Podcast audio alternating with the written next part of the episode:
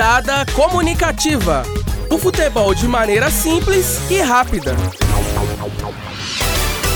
Olá, torcida.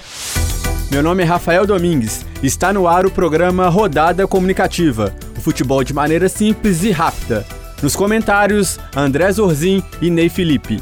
No domingo, jogando diante do seu torcedor em Itaquera, o Corinthians apenas empatou com o Ceará. O Wesley abriu o placar num golaço aos 8 minutos do primeiro tempo. E aos 39 minutos do primeiro tempo, Henrique empatou a partida para o time de Parque São Jorge. André Zorzin, o Corinthians vem de 4 jogos sem vitória. Isso preocupa? É, Rafael, preocupa um pouco sim. A equipe do Corinthians é muito qualificada, tem condições de obter resultados melhores do que teve nos últimos jogos. Tem que agora focar, levantar a cabeça, já pensar nos jogos que virão. Tem Libertadores, Brasileirão e jogos importantes também, como na Copa do Brasil. Na Arena da Baixada, o Palmeiras não tomou conhecimento e ganhou do Atlético Paraná por 3 a 1. Gols de Bruno Henrique aos 43 minutos do primeiro tempo, Marcos Rocha ampliou aos 14 minutos do segundo tempo e William do Bigode aos 39 minutos. Aos 44, Pablo descontou para o time do Atlético Paraná. Ney Felipe, o Palmeiras ganhou e ganhou bem lá na Arena da Baixada. O Atlético Paraná não perde em casa. Para você, como foi esse resultado? É, Rafael, foi um resultado importantíssimo para o Palmeiras. É um jogo bastante elogiado pela crítica, pelos torcedores. O Palmeiras não tomou conhecimento do Atlético Paranaense e conseguiu uma belíssima vitória fora de casa tem tudo aí para começar a engrenar e retomar os rumos aí no Brasileirão. No Barradão, o Vitória perdeu de virada para o Fluminense. Neilton abriu o marcador para a equipe baiana aos 20 minutos do primeiro tempo. Na etapa derradeira, o Fluminense virou o jogo, com Pablo Diego aos 27 minutos e aos 40 com o lateral direito Gilberto. Para você, André Zorzin, Abel Braga tá fazendo milagre nessa equipe do Fluminense? E o Vitória é certo candidato para ser rebaixado em 2018? Então, Rafael, o Abel consegue fazer milagre sim. A gente sabe que a equipe do Fluminense é bem limitada, com muito menino da base aí para poder mostrar serviço, igual o Pedro, esse Pablo Diego, meninos bons, muito novos, que sim, estão carregando um pouco da responsabilidade nas costas. Então, sim, vamos ver se vai dar continuidade no Campeonato Brasileiro, se o Abel vai conseguir manter o ritmo desse time. Já o Vitória é uma incógnita. O time é razoável, joga uns jogos bem em casa, joga outros mais ou menos, perdeu três pontos em casa e vai ter que tirar a vantagem fora de casa contra times maiores. No Maracanã, diante de 60 mil torcedores, o Flamengo ganhou por 2 a 0 do Internacional. Gols de Lucas Paquetá aos 25 minutos e Everton Ribeiro aos 41 minutos do segundo tempo. O jogo também marcou a volta de Paulo Guerreiro, após seis meses de suspensão por doping. Nem Felipe, o que, que a volta do Guerreiro representa para o Flamengo? E esse Lucas Paquetá, Tá mostrando um bom futebol, hein? Então, Rafael, Paquetá é um garoto aí do, da base do Flamengo que vem mostrando um belíssimo futebol. Bastante elogiado e alguns até o pedem na seleção. Já a volta do Guerreiro é muito bom para o Flamengo, um atacante de nome, um centroavante que sabe se posicionar e tem faro de gol. Uma belíssima vitória do Flamengo diante do Inter. Na Ilha do Retiro, no jogo das 19 horas, o esporte venceu o Bahia por 2 a 0. Gols do goleiro Douglas contra aos 44 minutos do primeiro tempo e Cláudio Wink fechou o placar aos 3 minutos do segundo tempo. O esporte consegue a segunda vitória consecutiva no Brasileirão. Mas o jogo também marcou a briga entre o técnico do esporte e o técnico do Bahia, Guto Ferreira. Explica pra gente essa confusão, André Zorzin. Então, Rafael, o esporte conseguiu uma vitória importante dentro de casa, três pontos. Precisa de fazer isso todos os jogos, já que a equipe é bem limitada. Então, jogando em casa tem que vencer. Já a discussão que houve após a partida, o Gordiola ficou um pouco irritado com a derrota, né?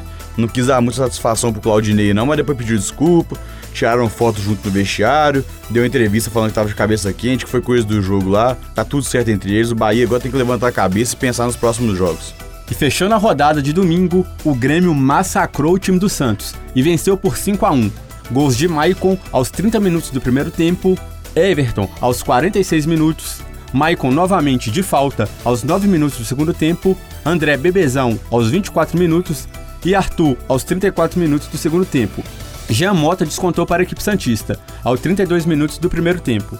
Para você, Ney Felipe, esse Grêmio tem tudo para ganhar tudo esse ano? Então, Rafael, a equipe do Grêmio é uma das melhores do Brasil. O time já vem jogando junto há muito tempo e mostrando um belo futebol. Massacrou a equipe Santista e ganhou com muita facilidade. Surpreendendo até o torcedor mais crítico da equipe, porque 5 a 1 diante dessa equipe do Santos, que também é uma boa equipe apesar de garotos jovens e uma equipe ainda em formação, mas vem jogando bem, vem com o técnico Jair Ventura e tem uma, uma chance de crescer nesse campeonato. Mas o Grêmio surpreendeu a todos e venceu com muita facilidade. Fechando a quarta rodada, a Chapecoense, jogando na Arena Condá, empatou com o Paraná por 1 a 1. Os gols saíram no segundo tempo. Arthur para a Chape aos 17 minutos e Carlos, ex-Atlético, aos 21 minutos. André Zorzin, a torcida da Chape está revoltada. É questão de preocupação ou a Chape vai brigar por meio da tabela? É muita preocupação, né, Rafael? A gente sabe que a equipe da Chape é muito limitada, jogadores muito renegados aí que não deram certo em quase time nenhum, poucos deram. Foram pra Chape poder dar uma ressurgida no time após o acidente, tudo que aconteceu. Então, assim, tem que ficar preocupado mesmo, porque a Chape é, é forte candidato ao rebaixamento. E jogando com o Paraná, que é outro forte candidato ao rebaixamento, deu isso aí. Jogo ruim, empate de 1 a 1 Até o Carlos fez gol, né? Vamos ver o que vai acontecer com esses dois times aí pro resto do campeonato. É isso aí, pessoal. O primeiro bloco do programa Rodada Comunicativa fica por aqui. No segundo bloco, vamos falar dos times mineiros. Estamos apresentando Rodada Comunicativa. Estamos de volta com o programa Rodada Comunicativa, o futebol de maneira simples e rápida. Eu sou o Rafael Domingues e vamos falar de Cruzeiro, Atlético e América. No sábado, o América foi a São Januário enfrentar o Vasco e saiu derrotado. O time comandado pelo técnico Anderson Moreira foi atropelado e perdeu de virada por 4 a 1. O América abriu o marcador após Thiago Galhardo derrubar Norberto dentro da área e sofrer pênalti. Na cobrança, aos 30 minutos do primeiro tempo, Rafael Moura fez 1 a 0 para o Coelhão. O empate do Vasco saiu aos 11 minutos do segundo tempo, com Bruno Consendei. A virada aconteceu aos 17 minutos, com Caio Monteiro, aos 33 minutos, saiu o terceiro, com André Rios, e fechando o placar, aos 45 minutos, o gol foi de Kelvin. Ney Felipe, e esse América? O América começou bem, Rafael, até me surpreendendo abrindo o placar. Eu achei que ia empurrar o Vasco na crise maior ainda do que já vinha. Mas não durou muito e o Vasco virou o jogo e ampliou o marcador, vencendo com certa tranquilidade o América. E para você, André Zorzin, o América tem que conquistar os três pontos jogando dentro de casa? Com certeza, Rafael. O América tem que pôr em mente. Em casa tem que fazer os três. Fora tem que buscar pelo menos o um empate. Claro que nem todo jogo vai conseguir um empate. Mas a maioria das partidas com times medianos, no caso do Vasco, já estava em crise, tinha que pelo menos tentar empatar. Ainda mais abrindo o placar, o Vasco jogando com um time mesclado. Pra te falar a verdade, dois desses meninos aí que fizeram gol nunca ouvi nem falar. O Vasco deu uma mesclada boa, poder ver sair da crise saiu. Saiu bem, na verdade, né? Fez 4 a 1 na América, empurrando com ele para baixo na tabela e agora vai colocar a corda no pescoço. Jogando no Morumbi, o Atlético empatou com o time de São Paulo por 2 a 2. O time atleticano saiu atrás do placar. Everton fez o primeiro gol para o time paulista, aos 24 minutos da etapa inicial. O primeiro gol de Everton com a camisa de São Paulo. O Atlético empatou o jogo aos 25 minutos da etapa final, após lindo passe de Blanco para Roger Guedes. A virada atleticana foi aos 32 minutos, Casares cobrou escanteio e Ricardo Oliveira desvia e faz o segundo gol para o Atlético. Três minutos após o gol, Patrick tenta sair jogando e perde a bola para Cueva. O peruano deu um lindo passe para Diego Souza empatar a partida. André Zorzin. O Patrick entregou. Como foi esse jogo do Atlético? Então, Rafael, o Galo saiu atrás do placar, conseguiu a virada dentro do Morumbi e que a torcida atleticana fica mais indignada é que, como um time como a Chapecoense, ruim do jeito que é, que a gente sabe, consegue segurar grandes equipes fora de casa os 90 minutos, o Galo não consegue segurar 10 minutos no resultado com o time bom que tem. Conseguiu virar, tomou o empate no final do jogo com o Patrick mais uma vez entregando o jogo. A torcida também já tá de saco cheio dele. O Emerson veio, deveria ter mais oportunidades o menino aí. Vamos ver a sequência de jogos do Galo a partir de agora. Já tem Sul-Americana, vai com o time reserva. Vamos ver se vai conseguir classificar para poder manter o embalo aí, porque vinha jogando bem. E o Patrick com um contrato renovado. O que você tem a falar sobre isso? É, a diretoria atleticana renovou o Patrick mais por compaixão, né? Por toda a situação que ele tem familiar, com o Dominique, né? O filho dele que tem problema. A gente até entende o lado da diretoria atleticana por, né? Compadecer do Patrick e tudo mais, mas infelizmente não tem condições de ser titular do time do Atlético. Se o Galo almejar voos altos esse ano, terá que tirar o Patrick, porque a gente sabe que ele mais entrega do que contribui. E para você, o que, que faltou para o Atlético sair com os três pontos do Morumbi? Acho que faltou mais isso mesmo, Rafael. A garra ali de focar, concentrar. Faltava uns 10, 12 minutos para acabar a partida. Tava com o resultado na mão. Já tinha entregado o jogo pro Vasco na primeira rodada, que já tinha deixado o time em situação não tão boa assim no campeonato. Se consegue o resultado contra o Vasco, segurando o placar que tinha, e o do São Paulo era líder com 12 pontos, sem problema nenhum mas não conseguiu mais uma vez segurar o resultado e foi prejudicado pelo erro do Patrick, mas quem perde não é o Patrick, é o time. Então o Galo agora tem que levantar a cabeça e focar nos próximos jogos. E jogando no Mineirão, com gol de Dedé, o Cruzeiro venceu o Botafogo e conquistou os três primeiros pontos do Brasileirão. O gol saiu aos 26 minutos do segundo tempo. A Rascaeta cobrou o escanteio e Dedé subiu mais alto que Igor Rabelo. Estufou as redes para a alegria da torcida celeste. É o décimo gol de Dedé com a camisa do Cruzeiro. O jogo também teve confusão entre Robertinho, preparador de goleiros do Cruzeiro, e o técnico do Botafogo, Alberto Valentim. Público presente, 20.908, público pagante, 17.049, para uma renda de 391.830. Para você, Ney Felipe, o Dedé conseguiu recuperar a sua forma física? É, Rafael, o Dedé vem jogando muito bem desde que voltou aí a, aos gramados. É um gol merecido porque já estava passando na hora do Dedé fazer esse gol. Eu pessoalmente estava torcendo muito por um gol dele. O Dedé vem jogando bem, vinha mostrando bom futebol, o Cruzeiro parando de tomar gols é, em bolas aéreas devido à atuação do, do zagueiro e conquistou os seus primeiros três pontos. Um jogo bem disputado, é, com o Cruzeiro perdendo algumas oportunidades antes do gol, mas de tanto martelar acabou saindo. Já diante da confusão, é, o Mano até brincou na entrevista coletiva, porque os novos treinadores são muito bem vistos pela imprensa. E o Mano falou que, que eles não devem se tornar o que ele é, como um treinador de intermediário para velho. Pô. Essa questão de, de falar bastante, de reclamar.